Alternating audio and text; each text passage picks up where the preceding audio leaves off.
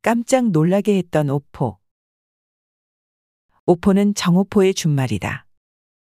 포를 쏘아 정오의 신호로 삼았기 때문에 이 이름이 생겼는데 15 time signal이라고도 한다.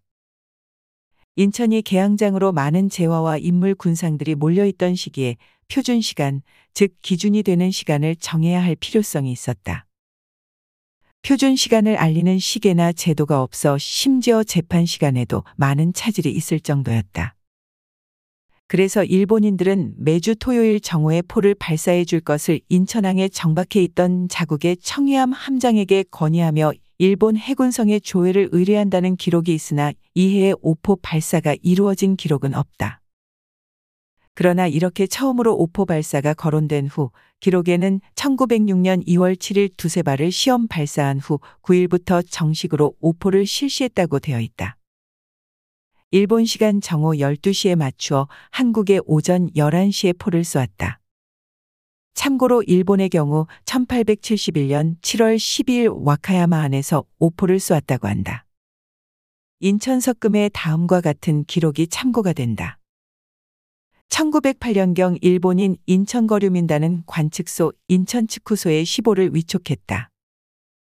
그러나 관측소에는 지금처럼 사이렌 같은 음향 신호 기구가 없는 데다가 일본인 거주지 부근에 집결해 있었기 때문에 포성으로 때를 알리는 것이 효과적이며 경제적이라고 여겼던 것 같다. 그래서 응봉현 산허리에 대포를 걸어 실탄 없는 공포를 쏘아 정오를 알리게 한 것이 인천 15의 시작인 것이다. 이 대포는 아마 러일 전쟁 때 쓰던 헌대포였는지 전시에는 사용하지 못할 폐물을 이용했다고 하는데 화약을 집어넣고 자기양에 불을 대어 줄을 잡아당겨 터뜨리는 아주 느리고 장난 같은 장치였다. 지금으로부터 40여 년 전 관측소 오포에 이상이 생겼다.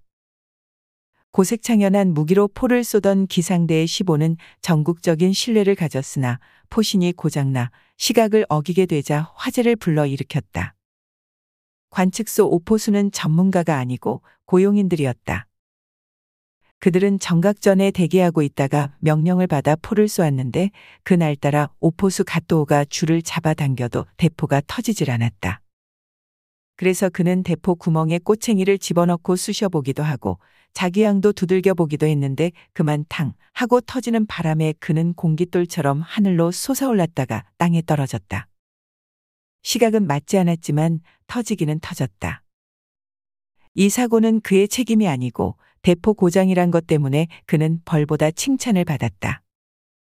그렇지만 이 불의의 폭발 사고로 그는 왼편 손가락 다섯이 모두 없어지고 오른편 손가락은 단지 두 개만 남는 병신이 되었다. 향토 시민 중에 화평동 조막소니 전당포 주인이 바로 그 오포수 갓도오라는 것을 아는 분은 드물 것이다. 1923년 12월 인천 오포가 폐지의 기로에 서게 된다. 이유는 인천부가 오포 발사에 따른 경비를 충당하기에 힘들었기 때문이었다. 오포 비용은 1103원인데 이 중에서 1000원의 경비도 마련하기 힘든 상황이었다. 한국 최초의 오포 실시는 1884년 6월 서울 금천교에서 발사한 것으로 전해진다.